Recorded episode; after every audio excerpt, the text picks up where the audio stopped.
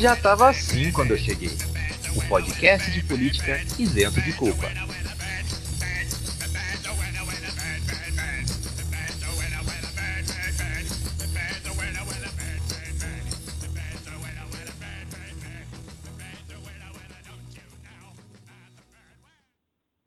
Salve, salve, meus queridos panetones com goiabada. Como estamos? Tudo bem? Espero que tudo bem nessa agradável tarde, noite, manhã, madrugada ou quem sabe espaço lapso temporal que você está ouvindo esse podcast. Sou Vinícius Manduca, sociólogo e ao meu lado ele que também compartilha da mesma formação e produção, Henrique Macedo. Olá a todas e todos, boa noite, boa tarde, bom dia. Iniciamos pedindo desculpa pela demora da postagem, é, que as nossas incompatibilidades técnicas, eu uso esse termo para designar a minha incapacidade de conseguir editar e fazer uma gravação com qualidade decente. Mas agora, finalmente, está resolvido, podemos voltar ao nosso ritmo normal de postagens. Aí.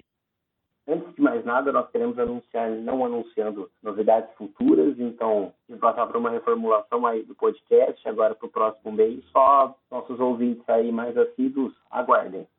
Tá começando mais um, já estava assim quando eu cheguei, um podcast que preferiu culpar o Leonardo DiCaprio a si mesmo pelas queimadas na Amazônia. No programa de hoje teremos aí novamente o nosso cientista Bruno Manduga com a vida, universo tudo mais, temos uma pequena falta do nosso telar, já corrigida para a semana que vem. As temáticas de hoje são as que estão bombando essa semana, os ministros do governo Bolsonaro, Damar Silva e Paulo Guedes, e uma pauta que a gente tinha deixado da semana passada, que a gente vai falar sobre placas.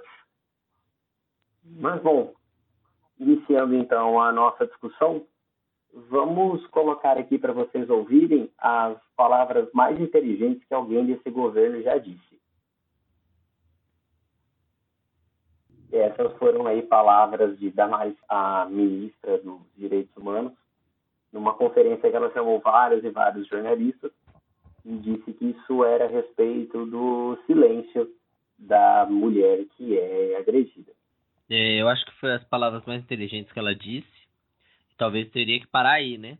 É, depois ela gravou um vídeo dizendo que aquele silêncio era motivo é, de uma encenação, uma forma de protesto, que era para mostrar como é dolorido o silêncio da, da mulher vítima de violência. O problema é que ela falou isso rindo. Sabe, uma coisa do tipo, ai gente, você viu o que aconteceu e não sei o que. Entre em contato com o nosso ministério. Mas parece uma, um adolescente querendo imitar na internet e que fez uma pegadinha, não alguém que quis performar uma coisa séria. É, é, esse, essa tática, essa exposição da Damares, na realidade, ela diz muito de uma didática de igreja, né? É, é uma forma de lidar com os jovens dentro da igreja. Então, esses pequenos exemplos, tal, é uma coisa muito específica para o público dela. O problema é o quê? O problema é quando você está lidando com jornalistas e o resto da sociedade civil. Porque a grande dificuldade desse governo é entender que existe toda uma sociedade a qual eles estão se reportando. Na verdade, todos os diálogos, todos os direcionamentos de pauta dele são relacionados com uma camada específica da população.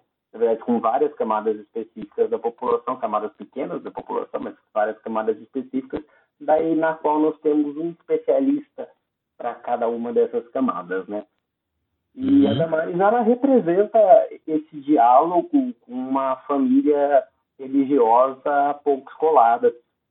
Mas quando você envolve uma série de outros aspectos, uma série de outros atores dentro desse contexto, a, a gente está falando de pessoas que se deslocaram para estar até lá, a gente está falando de dinheiro do almoço, a gente está falando para nada, para não ter uma campanha por trás. É só um alerta. Não, não existe um projeto. A grande questão é: não existe um projeto para combater a violência doméstica. Ao contrário, você só dissemina a filosofia do machismo. É interessante fazer uma encenação dessa? Cara, faz o que você quiser, mas apresenta um projeto depois. Apresenta um projeto para combater a violência doméstica, porque se você só fazer um bando de jornalista de bobo. É molecagem. É molecagem. Mas. É, na verdade, e é falta de. Mas o, o senso de ética, e na verdade de etiqueta, né? Que é a pequena ética e de ética desse governo é pavoroso. Os ministros são agressivos, todo mundo é inimigo, é, parece que você está gritando com a pessoa em discussão o tempo todo. Eles são da teoria do conflito, né? O conflito, eles falam para aquela parcela que eles acreditam ser os nichos deles, né? Aquele nicho de eleitor, o nicho que estão acostumados, esquecem que ocupam cargo sensível, cargos sensíveis, na verdade, para quê? Para lidar com toda a população. Falar isso bem devagarzinho, né? Para o pessoal entender. Então faz para todo mundo. Então você precisa comunicar isso com quem está mexendo nessas políticas públicas. Mas eles parecem que estão fazendo sucessivas ações de marketing digital. E eu acho isso bizarro. É, eles vivem para imitar. Mas a, a fala da Damares, ela é engraçada, como todas as falas da Damares, elas, elas levam um pouco de raiva, um pouco de graça, como a gente já colocou aqui, ela é a ministra do alívio cômico, né? O... É. é. mas tá perdendo espaço pro, pro vai entrar o que saiu do alívio cômico pra agressividade vai e volta, né? Eu não sei, ele me bloqueou do Twitter. não tem acesso às coisas dele. Porra. Mas, mas o ministro que realmente me incomodou essa semana não foi a Damares, foi o ministro da Economia, que não é mais da Fazenda, foi o ministro da Economia, o Paulo Guedes. Não só pelas declarações do próprio Paulo Guedes, né? Porque pelas declarações de um conjunto que está acontecendo, né? Para quem não sabe, numa última entrevista coletiva, o Paulo Guedes está visivelmente irritado com as críticas que o Lula fez dele e disse que se tiver alguma manifestação, se alguém mandar ir para a rua, como é que é mesmo as palavras, é, tiver um novo aí 5, depois não pode reclamar. É, não reclamem quando alguém. Na verdade, fez indireta, né? Na verdade, eu acho que o Paulo Guedes, ao contrário do Dudu, quando o Dudu falou lá na Leda, porque o Dudu na Leda, né, naquele, né, é um programa de entrevistas no YouTube. Quem quiser pode ir atrás, eu não recomendo. Que inclusive a Leda é uma jornalista, eu vou fazer uma crítica, na minha opinião é uma jornalista elitista que gosta de ficar flertando com pessoas que estão perto do poder e que fica brava quando na verdade tem uma pauta, por exemplo, o Eduardo Moreira foi lá, não que eu também acho o, o Eduardo Moreira o, o convertido da esquerda que seja aplaudido, mas ele fala coisas importantes, está trazendo uma pauta. Ele falou contra as elites e ela aplaudiu. Então é um espaço onde muita gente frequenta e frequenta geralmente esses brancos, senhores e não sei o quê. Nesse programa é que o Dudu ficou à vontade para dizer que uma das possíveis soluções seria o AI-5. O Paulo Guedes fez referência a isso, mas ligando o Lula, né? E aí o problema é que a fala do Lula só acontece muito depois da fala do Eduardo. Então, ele na verdade vinculou uma coisa a outra. Então falou assim: se o Lula está pedindo manifestação, não reclamem depois que vocês estão chamando manifestações populares, ordeiras, não reclamem depois se alguém vier falar de AI-5. Ou seja, ele está ainda vinculando a nossa democracia à possibilidade de deixar de existir da democracia por causa de manifestações populares. Ou seja, o 2013, que era lindo porque era contra o PT, ou dito contra o PT, passa a ser agora a possibilidade de um AI-5. E aí deixou chocou os, os, os aliados táticos, ou que podiam ser aliados táticos e estratégicos, né? Porque aí é, o Rodrigo. Realidade, é, na realidade, esse governo está perdendo gradualmente a, as bases dele, inclusive as bases econômicas, porque essas declarações e essas posturas dele estão enfraquecendo. Então, vai subindo o dólar, sobe o preço da carne, desfavorece, ele baixa imposto de importação, então desfavorece o produtor local, a indústria local. Ah, você tem um ministro da Economia que era veio aí para ser um dos Chicago Boys, né, para implementar a filosofia neoliberal no país, mas é um ministro que não consegue fazer isso de forma alguma, porque ele tem grandes dificuldades de articulação, eu ia falar de articulação com o Congresso, mas ele tem grandes dificuldades de articulação no geral, ele está acostumado a ser chefe, a mandar, e ele não está acostumado a ter um ter feedbacks, ter dificuldades, e aí ele tem declarações como essa. A gente não pode esquecer desse ministro é que ele, como tal liberal, elogiou o governo do Chile, a economia do Chile, por muito tempo, e agora, inclusive, tem que se Ele teve que se desculpar algumas vezes e fazer uma meia-culpa com relação à situação atual e às críticas do Chile. Mas esse cara trabalhou para o Pinochet. Ele não vou falar. É, ele trabalhou, trabalhou na universidade. Ele né? dava aula na universidade no governo Pinochet, uma universidade que era controlada pelo exército. A gente tem que ter noção que ele não é um entusiasta democrático. Ele não é um entusiasta da democracia, ele é um entusiasta da liberalização da economia em função do enriquecimento de poucos, mas ele não é entusiasta democrático. Exato. Eu acho que aí o vínculo que pouca gente faz, e eu queria fazer aqui, a título de hipótese, que é a conformidade, ou seja, a, não diferença entre o mundo econômico, teoricamente, que aí a galera confunde, né? Liberdade econômica com liberdade social e política. São coisas diferentes. Você pode ser cliente, você pode ser é, comprador, vendedor, mas você não pode, por exemplo, ir para a rua. São coisas diferentes. Você pode ter um, um horário de toque de recolher, como era no caso do Chile, mas ser comprador. Então você tem o direito não de manifestar o que você é, pensa politicamente, a liberdade de expressão, liberdade de pensamento, associação política, mas você pode ser o cara que compra pão. Uma coisa não exclui a outra. Tudo isso para falar o quê? Foi o que você aproveitou e aí você falou do gancho. Ele acha que ele é o CFO do Brasil, ou seja, o chefe financeiro de toda a nação.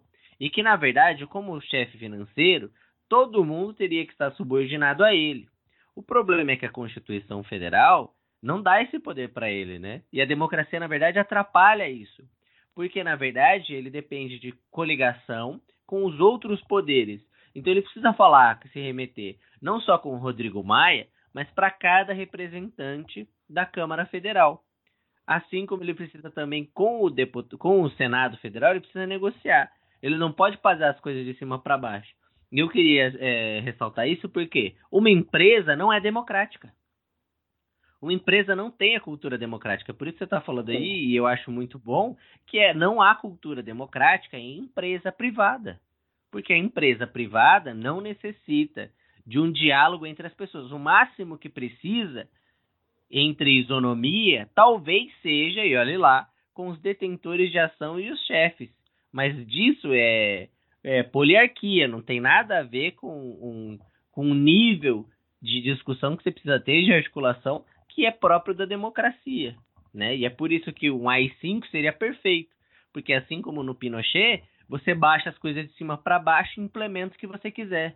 E a gente já viu, quando a gente falou do Chile, como a implementação dessas propostas neoliberais não deram certo a longo prazo. Na realidade, em geral, essas propostas neoliberais elas caem em um prazo de dois anos. O Chile está durando aí quase 20 anos, 25 anos. Pô, pô, parabéns, é o máximo que vocês conseguiram. Mas é uma coisa que não funciona. É, é porque é de manual, né? É, é manual. É, é, manual, é cartilha. E assim, é, é o contrário, né? Porque quando a gente pensa o liberalismo, os escritores liberais, então você tem o Adam Smith, Ricardo, então eles estão escrevendo num contexto em que você tem um controle estatal social, cultural e financeiro. Isso Não, é que o Estado, na verdade, é uma figura de uma pessoa ou de um conjunto de pessoas de corte, né? Que é diferente uhum. do que a gente tem hoje. Sim, e quando você tem a, as escrituras do liberalismo, é o liberalismo financeiro é liberal financeiro. Tanto que você tem a frase do Adam Smith que o mercado é uma mãe invisível que te tapeia pelas costas e te dá soco na cara, já que você não está vendo ela. E como você gosta de complementar. É, e passa a mão na sua bunda, né? Passa a mão na sua bunda. Mas a gente está falando também social e cultural. É tirar um Estado da influência sociocultural.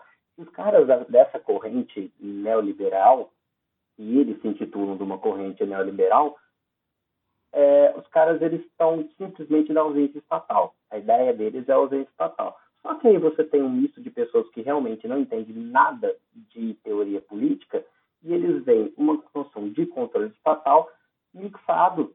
É, eles veem com uma noção de descontrole estatal da economia mixado com uma ideia de controle das, das questões sociais, culturais. Então, assim, o Estado neoliberal do Bolsonaro é o estado que você pode comprar o que quiser, desde que você não compre vaselina e camisinha para introduzir alguma coisa no seu ânus.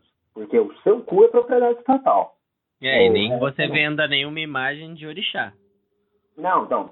É, Nem imagem, tem... na verdade, né? Porque dependendo do que for, até os católicos rodam nessa brincadeira. E socialmente falando, a gente entende isso dentro dos contextos, porque é, essas pautas, elas conseguem eclodir realmente, as pautas identitárias, elas conseguem eclodir realmente no contexto da contracultura. E a contracultura estava em face aos Estados-nações. Então, você ter até, é, você segurar a economia capitalista em função daquele pilar Estado, família, igreja, é o que esses caras pensam em fazer.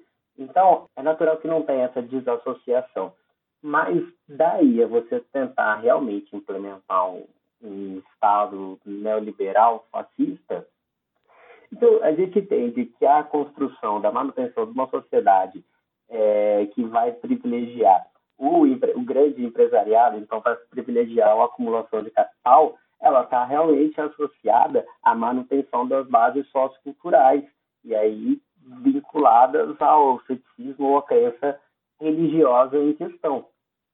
Agora, você realmente construir, é, tentar visualizar uma sociedade a partir disso, o que as pessoas não entendem é que se você está propagando isso, você está propagando a acumulação de capital. Então não vai ter uma possibilidade de ascensão neoliberal. Inclusive o índice de mobilidade social diminuiu.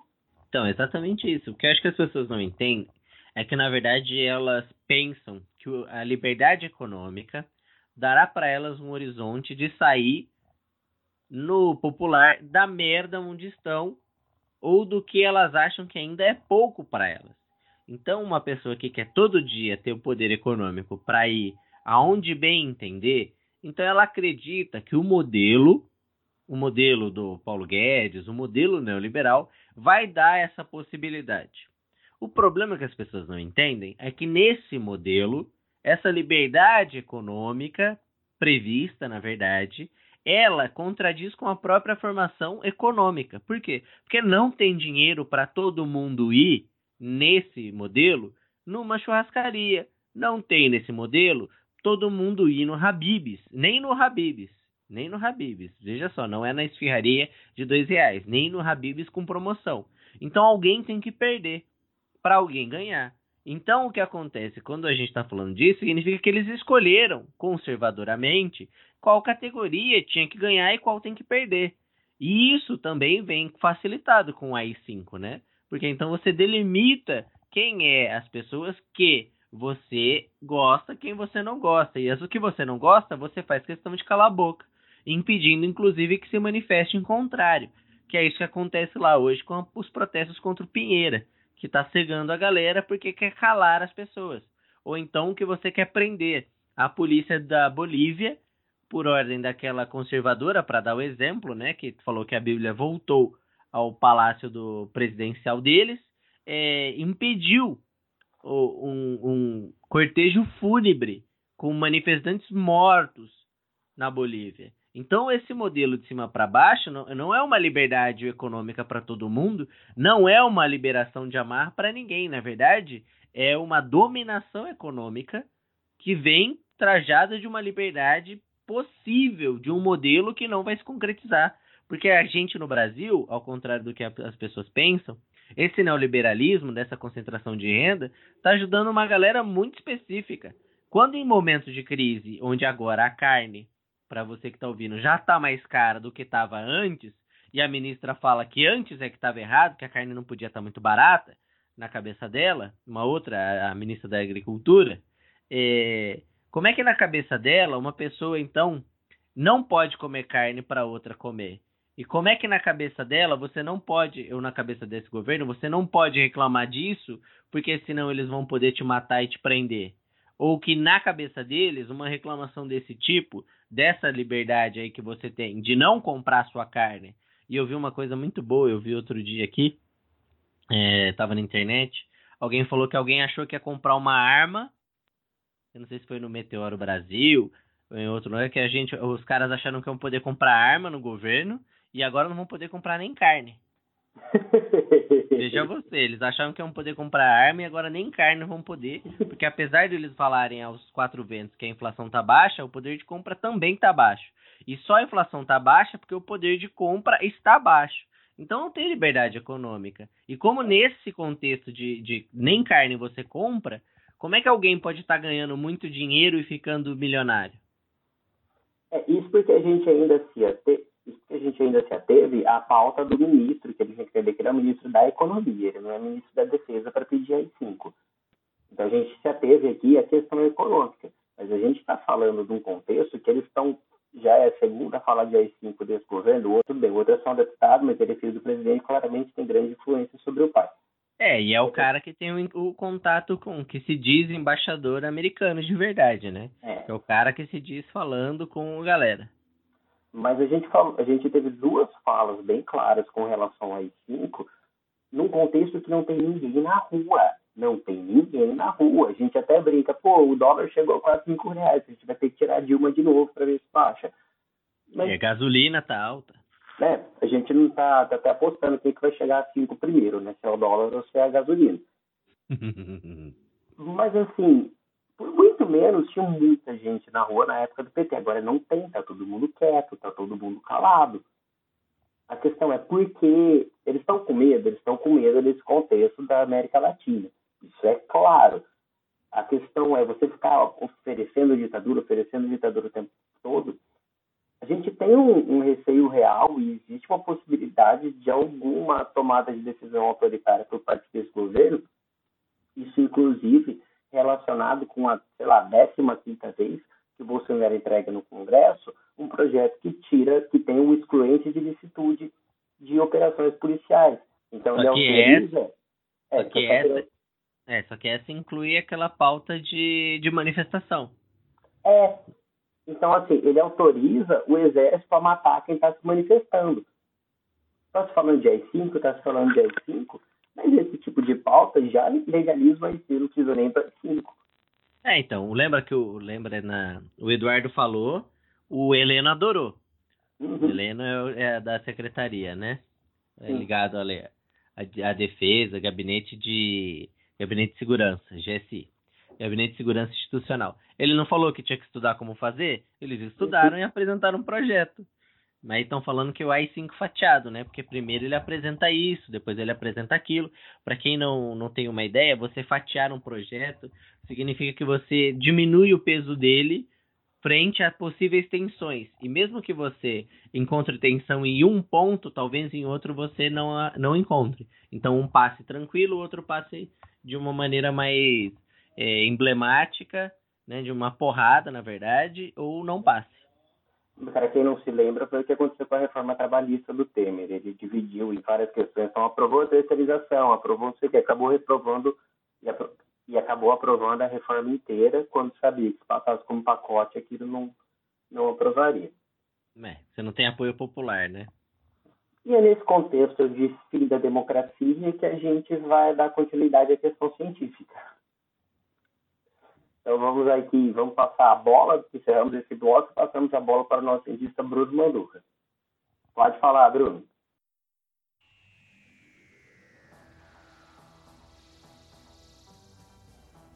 a vida, o universo e tudo mais.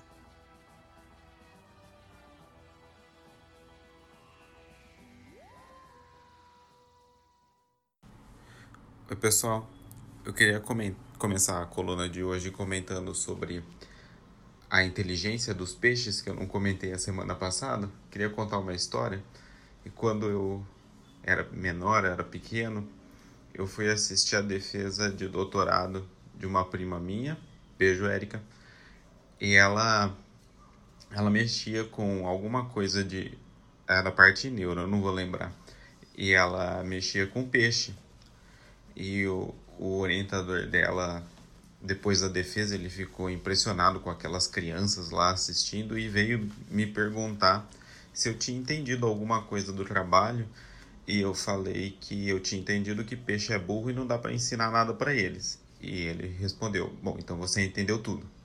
Então, só para deixar claro que eu já sabia da, da, da imbecilidade dos peixes faz muito tempo.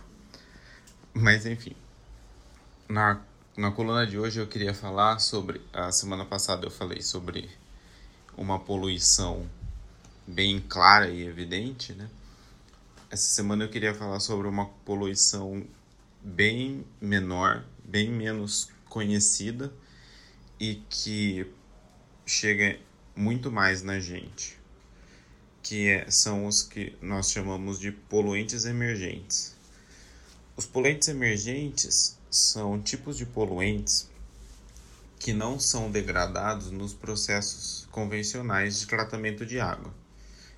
Então, a Sabesp ou a empresa que trata a água da sua cidade, ela não não trata, ela não consegue destruir esses poluentes e ela não monitora esses poluentes, porque esses poluentes não estão na portaria do Ministério da Saúde que, que identifica o que é uma água potável. Esses poluentes simplesmente não são monitorados.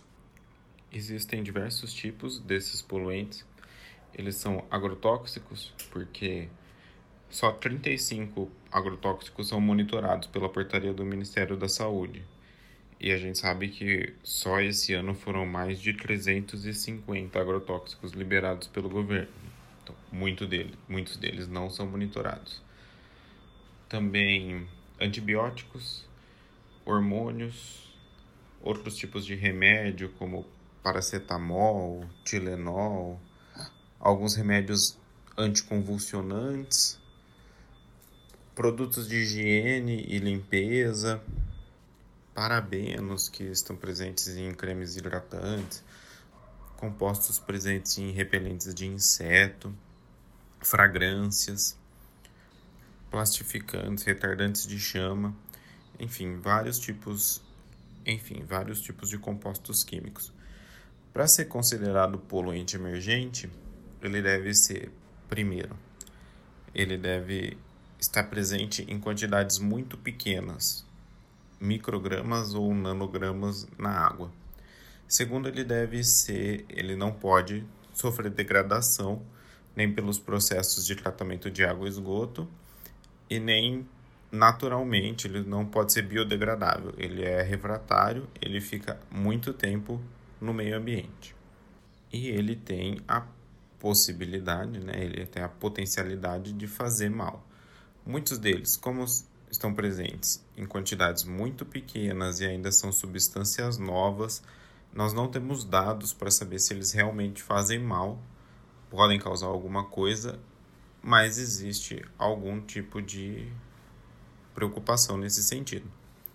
Alguns dos principais deles são os antibióticos que chegam no meio ambiente geralmente porque a, nós tomamos ou os animais tomam na agropecuária tomam e depois eles saem uma boa parte saem na, na urina saem nas excreções e vão pro pro meio ambiente como mesmo que tenha tratamento de esgoto eles não são destruídos, eles acabam chegando no meio ambiente. Isso é preocupante porque eles acabam favorecendo a seleção de, de bactérias, né, de micro-organismos resistentes, então aumenta a superresistência de bactérias. Outros seriam os hormônios. Os hormônios também chegam no meio ambiente da mesma forma, inclusive na, na, na pecuária é muito utilizado o hormônio, né? E esses hormônios, mesmo eles já fazem, naturalmente, eles já fazem efeito no nosso corpo com, em quantidades muito pequenas, né? Então, essas quantidades pequenas que estão no meio ambiente já é suficiente para alterar os níveis hormonais, principalmente da, de espécies animais, né? Isso causa masculinização de indivíduos fêmeas ou feminização de indivíduos machos. Os outros medicamentos, como os anticonvulsionantes e, e medicamentos assim, eles. O problema deles é que, na verdade, não se sabe qual é o efeito que esses medicamentos têm no nosso corpo se a gente toma, mesmo em quantidades muito pequenas, mas todos juntos. Os anticonvulsionantes, remédios para o coração, remédio para o colesterol, anti-inflamatório, calmantes, Todos esses são poluentes emergentes, todos eles estão presentes na água em quantidades pequenas, mas você toma um coquetel de todos eles juntos. Além de, disso, uma outra, uma outra classe de poluentes emergentes que tem bastante são os, as drogas. Tem muita cocaína, anfetaminas, barbitúricos, opioides, enfim, mas talvez o caso mais grave seja dos agrotóxicos, que eles tendem estão tendendo a diminuir no resto do mundo, mas aqui no Brasil a tendência vai ser aumentar nos próximos anos. E esses já têm muitos estudos comprovando, ou pelo menos mostrando, que eles têm uma relação muito grande tanto com câncer, muitos deles são carcinogênicos em quantidades pequenas, e alguns estudos associando já os agrotóxicos à esterilidade de homens e mulheres. Bom, esse é um problema que não é só nosso, ele é um problema do mundo todo. E só tem um país no mundo que tem regulamentação para poluentes emergentes, que é a Suíça. De resto, nenhum deles monitora. Mas isso com certeza vai ganhar muito mais visão a partir do, do momento que forem descobertos os efeitos desses compostos no, nos nossos organismos. Existem vários estudos já de como remover esses componentes, alguns muito legais, como com absorção por carvão ativado, que é fazer o carvão, esses, esses componentes entrarem dentro das, das partículas de carvão. E esse carvão ativado pode ser feito de várias coisas que vários materiais que seriam jogados fora, que são rejeitos da indústria, bagaços de planta, cascas, caroços, rejeitos vegetais em geral podem ser utilizados para fazer esse carvão esse carvão ativado. Outra técnica seria a fotocatálise, que é utilizar a luz para ativar um catalisador que vai degradar esses poluentes também são, são formas verdes de se, de se combater esse problema. Nenhuma delas é 100% efetiva, mas combiná-las entre si e também com os processos convencionais que a gente já tem nas nossas plantas de tratamento de água e esgoto ajudaria muito, teríamos uma água muito mais limpa. Bom, era isso que eu queria falar hoje para vocês. Obrigado e até mais.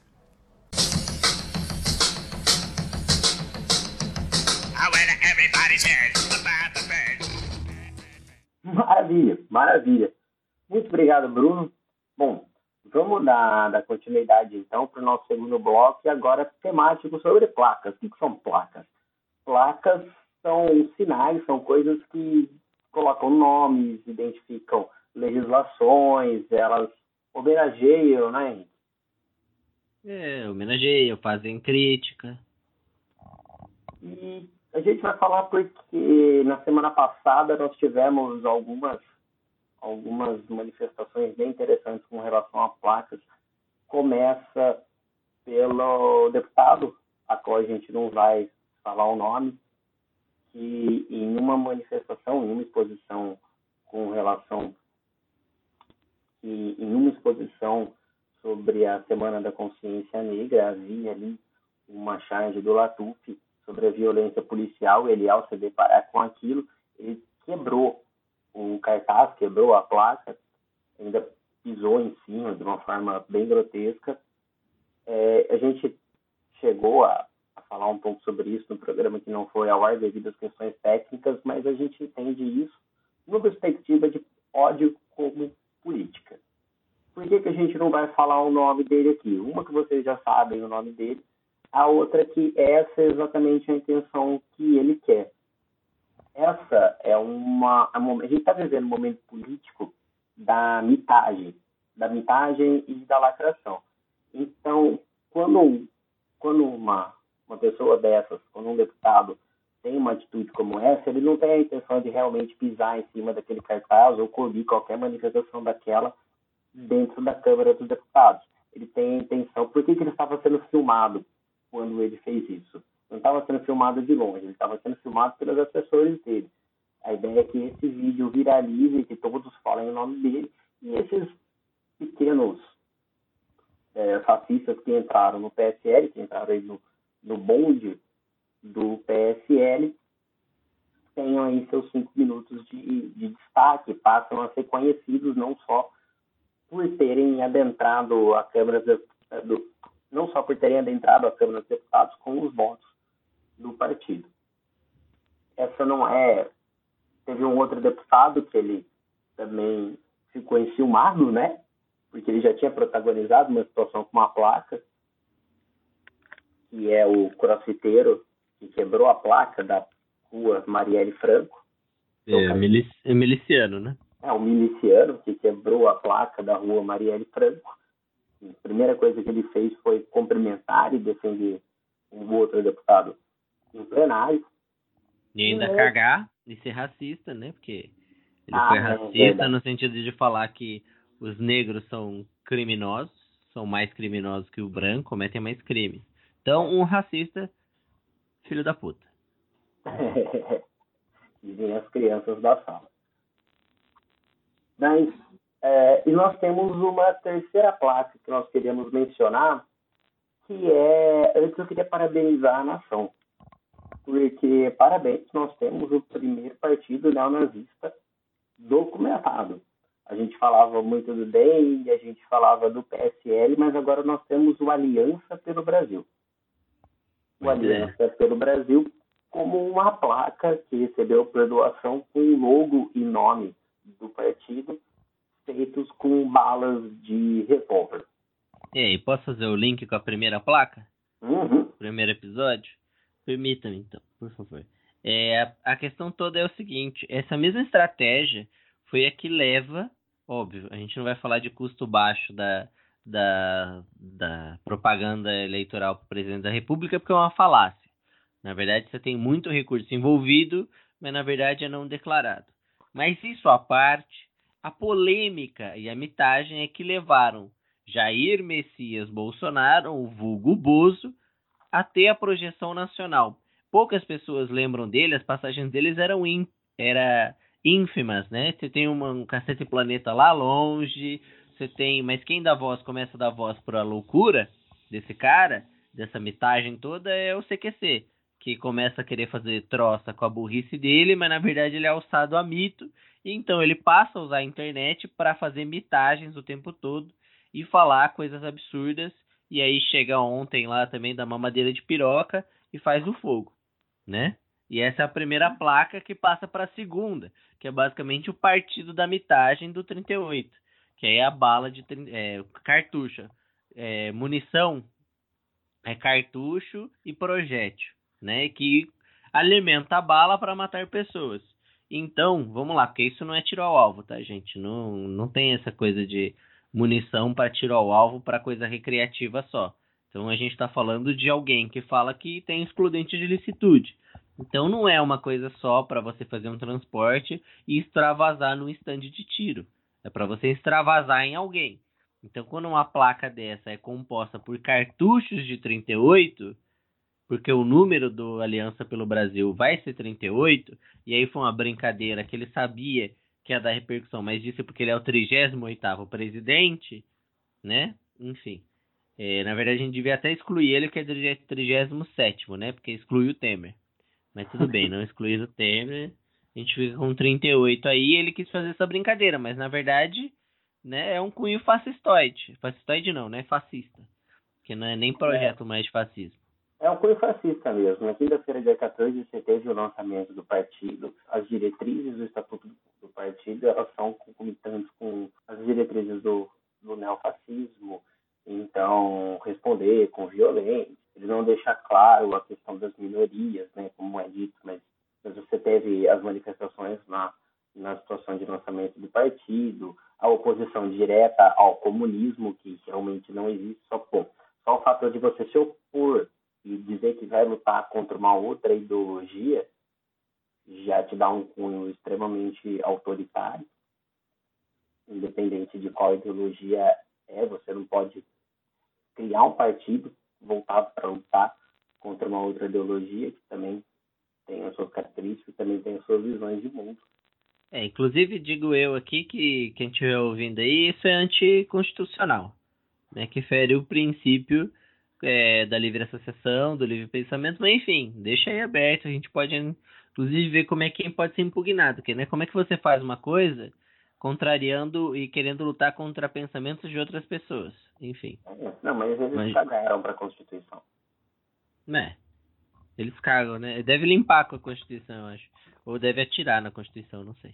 Deve atirar na Constituição, realmente. Mas essa criação do partido, ela é um problema grande. Eu devo dizer que, assim, se a oposição conseguir usar isso, isso vai ser muito positivo, porque não era o melhor momento para se criar esse partido, já que a melhor forma de você alçar delegações e alçar apoios e conseguir proliferar um partido visando uma eleição presidencial são agora as eleições municipais. Porque aí você vai eleger prefeitos e vereadoras que vai conquistar o capital político de base.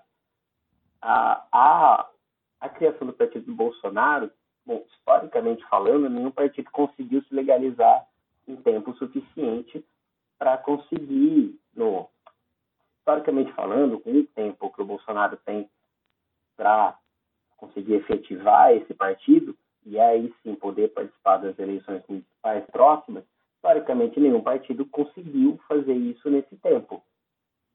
Ele tem um prazo de quê? Seis meses, no máximo, para angariar um número de assinaturas assim? Eu acho que o mínimo que o, quem conseguiu esse recorde foi o Fernando Kassab. É, foi do. Foi 200 e poucos dias. É, foi o PSD. Foi 200 e poucos dias. O que inviabilizaria porque os prazos eleitorais eles vão correr, se eu não me engano, tem que estar tá tudo certo até metade do ano que vem. Mas tem que é, dar uma olhada na legislação. Tem 150 dias para conseguir recolher o número são... de assinaturas. E agora, para conseguir isso, ele disse que vai tentar colher essas assinaturas de forma eletrônica. O que é Gore. muito. O que é, a lei de Gore é muito interessante, né? Porque quando aconteceu o golpe lá na Bolívia, é, o Bolsonaro se compadeceu aqui no Brasil pelo voto impresso. Foi a única coisa que tipo, falou assim, não, realmente a gente tem que pensar muito bem no voto impresso que está esquecido. E ele tem como forma de excluir a ilegalidade do processo eleitoral a volta do voto impresso. Para criar o partido dele, ele exige voto eletrônico. Você fala, oi? Também outra coisa, além da Constituição, a coerência é uma coisa que vai para o espaço Nessa é, porque na verdade é tudo. Desculpa. É não, tudo que for... Você quer terminar e, falar essa parte? Não, eu tinha terminado. Eu te interrompi? Não, não eu tinha terminado mesmo. Eu tinha terminado, você entrou no, no, no momento certo. Tipo, ah, desculpa. exato. Desculpa. É que aí, na verdade, a, esco a escolha dele pela ferramenta instrumento é aquilo que vai ajudar ele a. Vou dizer aqui, não vou usar fraude, tá? Não vou usar manipulação porque eu acho que aí talvez a gente teria que, que ver isso mesmo, porque isso é criminal. Mas é aquilo que ajuda ele, né? Porque você imagina como seria mais fácil você denunciar uma corrupção na eleição, na, na contagem dos votos, como aconteceu na Bolívia, se você tivesse um voto de papel, ia te ajudar. Aí ia falar que teve fraude. É mais fácil de, de, de e é mais crível para as pessoas porque passa pelo sistema perito, né? Ou seja, passa por um sistema profissionalizado, aqui o nosso voto em urna eletrônica. Então, a auditoria feita em torno dele, mesmo com, o, com as fake news, você ainda tem um trabalho muito grande para provar que de fato há a fraude eleitoral no processo, né? Porque então uhum. você tem que fazer aqueles vídeos de deepface, clicando lá com o 38 na tela e mostrar que você é, digitou 17, que ainda a gente não sabe a, a, capacidade intelectual das pessoas que digitam também, né? Eles vão lá, digitam 13 e falam que a, eles votaram no Bolsonaro, mas na verdade apareceu a foto do Haddad. Mas enfim, aí fica mais fácil. E a assinatura digital fica mais fácil também, né? Porque aí ele pode pegar do tiozinho da esquina, porque aí, lembrar que o nosso ouvinte, que quem se propôs a ajudar, inclusive, foi o Crivella, o prefeito do Rio, e a Universal, deixando à disposição para a coleta das assinaturas. Para então, porque o, o, alcance da Universal daria provavelmente, se você pensar em coleta de assinatura, você pode pensar que ela está em mais de nove estados, comporta um certo eleitorado da, do Brasil e teoricamente atenderia aos requisitos. Porém, para fazer na celeridade que precisaria, precisaria ser digital. E quem que mais digital do que o cara que usa o WhatsApp para tudo? E sem esquecer que o Crivella é do PRP, um partido historicamente ligado com a Igreja Universal, né? Que a grande cultura da Igreja Universal na política brasileira está afiliada ao PRB.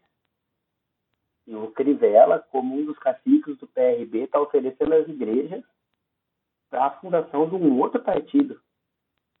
Exatamente, porque tem um projetão aí, né? É um tão grande, grande acordo né? nacional. Mas por que, que eu digo que se a esquerda souber usar isso, isso vai ser muito positivo para a gente? Para a gente não, né? Mas por que, que eu digo que se a oposição conseguir usar isso, isso vai ser muito positivo?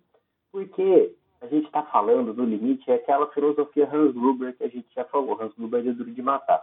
Pode parecer uma coisa uhum. grande? Pode, mas a gente está falando de dinheiro.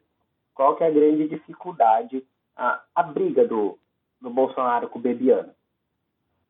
É uma questão do fundo partidário. O PSL tem um fundo partidário de 258 milhões. Ele vem do número de deputados que ele foi, que ele, que ele conseguiu se eleger. E a grande pauta do Eduardo, que ele está na administração desse fundo partidário, e a briga com o Luciano Bivar, que é o, o diretor do partido. Inclusive, nessa construção de partido tem uma coisa muito interessante, que é a desobrigatoriedade do pagamento do DPVAT, né, que é o seguro obrigatório. Na seguradora do Bivar, ela tem uma cerca de uma participação de 2% na questão do recolhimento do, do DPVAT. Então, Bolsonaro, quando ele coloca essa medida provisória, o Bivar ele vai perder muito, muito, muito dinheiro. Só que não é só ele que vai perder dinheiro. A, a, as pessoas elas entendem que quando não, ó, o, o seguro só não é obrigatório. E se acontecer um acidente, você não é atendido. Não é assim que funciona. Porque o dinheiro recolhido pelo DPVAT é injetado direto no SUS. Então, a gente vai ter uma avalanche de financiamento do SUS que vai para o espaço. E é a primeira vez que o Bolsonaro inaugurou a instrumentalização do Estado para malefício de um terceiro.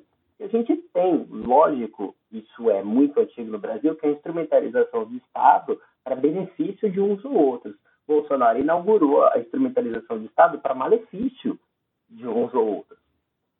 Fora isso, tem uma outra questão financeira que a gente queria falar, que é essa do fundo partidário, porque com a criação do novo partido, Bolsonaro não tem mais esse fundo partidário. Ele, inclusive, não tem nenhum fundo partidário, já que não tem nenhum candidato eleito. E aí ele vai ver o preço que é uma aliança. Porque se eu estou ensaiando para comprar uma aliança porque ela está 3, 4 mil, a do Bolsonaro custa 258 milhões. O que está se tentando? Está tentando migrar os deputados do PSL, boa parte dos deputados do PSL, fora aqueles rostinhos que a gente já citou, né? A Joyce, Delega Valdir. Então, assim, fora esse pessoal que foi deixado de lado, boa parte dos deputados, cheguei cerca de dois terços dos deputados do PSL, querem migrar para esse partido. Mas devido à lei de fidelidade partidária, muito provavelmente esses deputados não consigam fazer essa migração ou percam seus mandatos, já que esse mandato pertence ao PSL. E essa desarticulação da direita que tem que ser aproveitada pela oposição. Exatamente. Mas... Para fazer com que essa treta deles sirva para alguma coisa, principalmente destruição da base aliada, né? Sim, sim. E a gente está num outro contexto, a gente está num contexto de fortalecimento da identidade do centro. O centro é. divulgou aí um vídeo por WhatsApp dizendo a importância da existência de um centro político. E aí a gente está falando de partidos da, da direita, caracterizados como direita, mas como teve uma nova direita, muito mais à direita do que qualquer direita já foi, então os partidos tradicionalmente de direita estão se construindo como centro, né? Tipo, Isso, tem... e eles estão tentando se afastar da direita, na verdade da identificação da direita representada por esse partido. Até o PSL está mostrando isso agora, tentando demonstrar, inclusive com falas de AI-5, que está tentando se afastar dessa galera, né? Tá é, tentando o... criar uma outra identidade. É, a primeira dissidência foi o Frota, né? É, foi o Frota. O Frota é. e agora, inclusive, outras figuras como o Major Olímpio que estão prometendo oposição, né? Não, e fica aí. E fica aí nosso questionamento, o que, que vai ser daqui para frente, né? vai ser o fortalecimento do Bolsonaro e dessa nova direita fascista, se vai ser um fortalecimento do centro, ou se o Lula livre vai conseguir realmente angariar as bases eleitorais que tinham ficado deficitárias nas últimas eleições. É, lembrando aí que a gente tinha. De, de, que o episódio que não foi ao ar vai virar, vai virar famoso esse aí, depois aí custar milhões de, É de, de dólares para é, pra conseguir esse episódio misterioso que a gente cita e não foi ao ar. Mas a gente tinha comentado, eu acho que vale a pena recuperar um pouco, que era a- o vínculo desse centro também com a oposição. Nessa tentativa e esse, esse aceno que o Rodrigo Maia fez está fazendo também à esquerda, né? Uhum. ou centro-esquerda, se a gente preferir chamar assim, e for mais conservador e rigoroso, porque é as alas do PT que topam negociar com quem votou e em quem votou sim no, no golpe, né? Então tem essa cena que o Rodrigo Maia agora também surge, com- inclusive, lembrando para todo mundo, se vocês abrirem os jornais, vocês vão ver que comparado com a figura do Bolsonaro, o, as as matérias jornalísticas estão vindo muito impulsionando o nome do Rodrigo Maia, né? Sim, Como É alternativa, é, como alternativa ao que eles chamam de polarização, ou seja, polarização de quem pede direito contra quem tira direito. Eles acham que o Rodrigo Maia que fala, olha, um direito tirado aqui não é tão ruim, mas é, também não é tão bom, então eles preferem esse cara, né? Ele é o Rodrigo Maia, que pode depois fechar com qualquer um por voto, né? Pode ser um aceno aí ao Luciano Huck no PSDB, como pode ser ao Lula. lembrando que o PSDB tem candidato que é o Dória, né? Hum. Veremos, veremos, veremos. Que vai que o Fernando Henrique consegue compor aí um, um Hulk Dória, um Dória Hulk. Ou só um Hulk. Porque o Fernando Henrique não gosta do Dória, né? Não, mas quem gosta do Dória? Nem a Pia gosta do Dória. Boa. Mas bom, vamos encerrando aqui esse podcast. Queremos agradecer eh, a todos os nossos ouvintes pela paciência e pedir desculpas novamente pela nossa incompatibilidade técnica. Queria agradecer novamente ao Bruno Manduca. E eu queria agradecer novamente a você, Henrique. Muito obrigado. Muito obrigado, eu queria agradecer a você, Vinícius Manduca, por esse projeto que é maravilhoso. A gente vai encerrar aqui nesse clima de ditaduras, vamos voltar ao passado e falar de uma música que vale tanto para a época quanto para hoje, que apesar de você, amanhã há de ser outro dia, do Chico Buarque. Muito obrigado, gente. Falou! Falou, galera.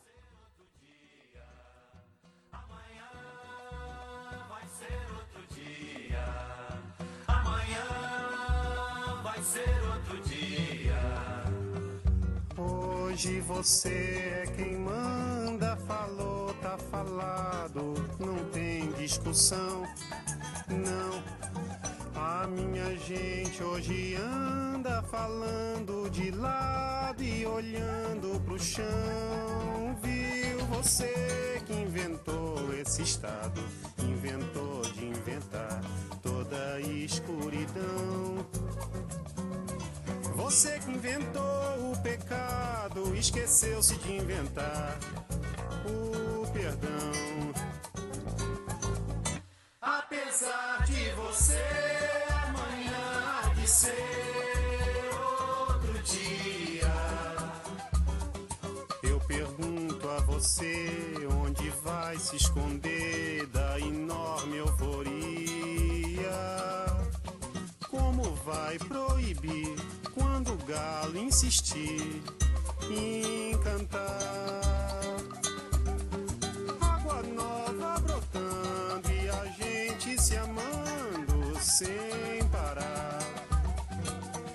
Quando chegar o momento, esse meu sofrimento, vou cobrar com juros, juro.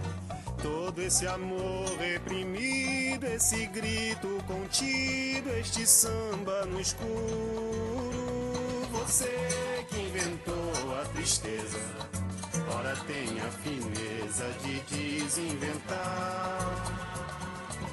Você vai pagar e é dobrado cada lágrima rolada nesse meu penar. Apesar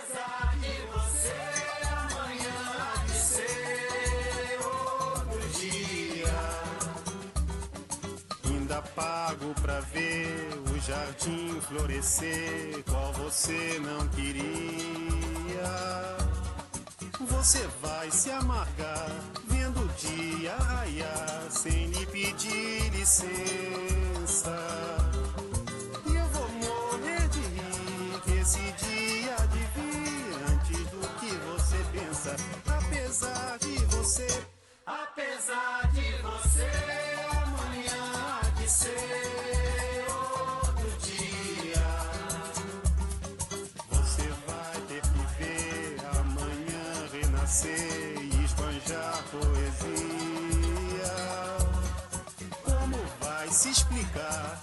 céu clarear? De repente, impunemente, como vai abafar nosso coro a cantar na sua frente? Apesar de você, apesar de você, amanhã há de ser você vai se dar mal, etc e tal. Laraiá, laraiá.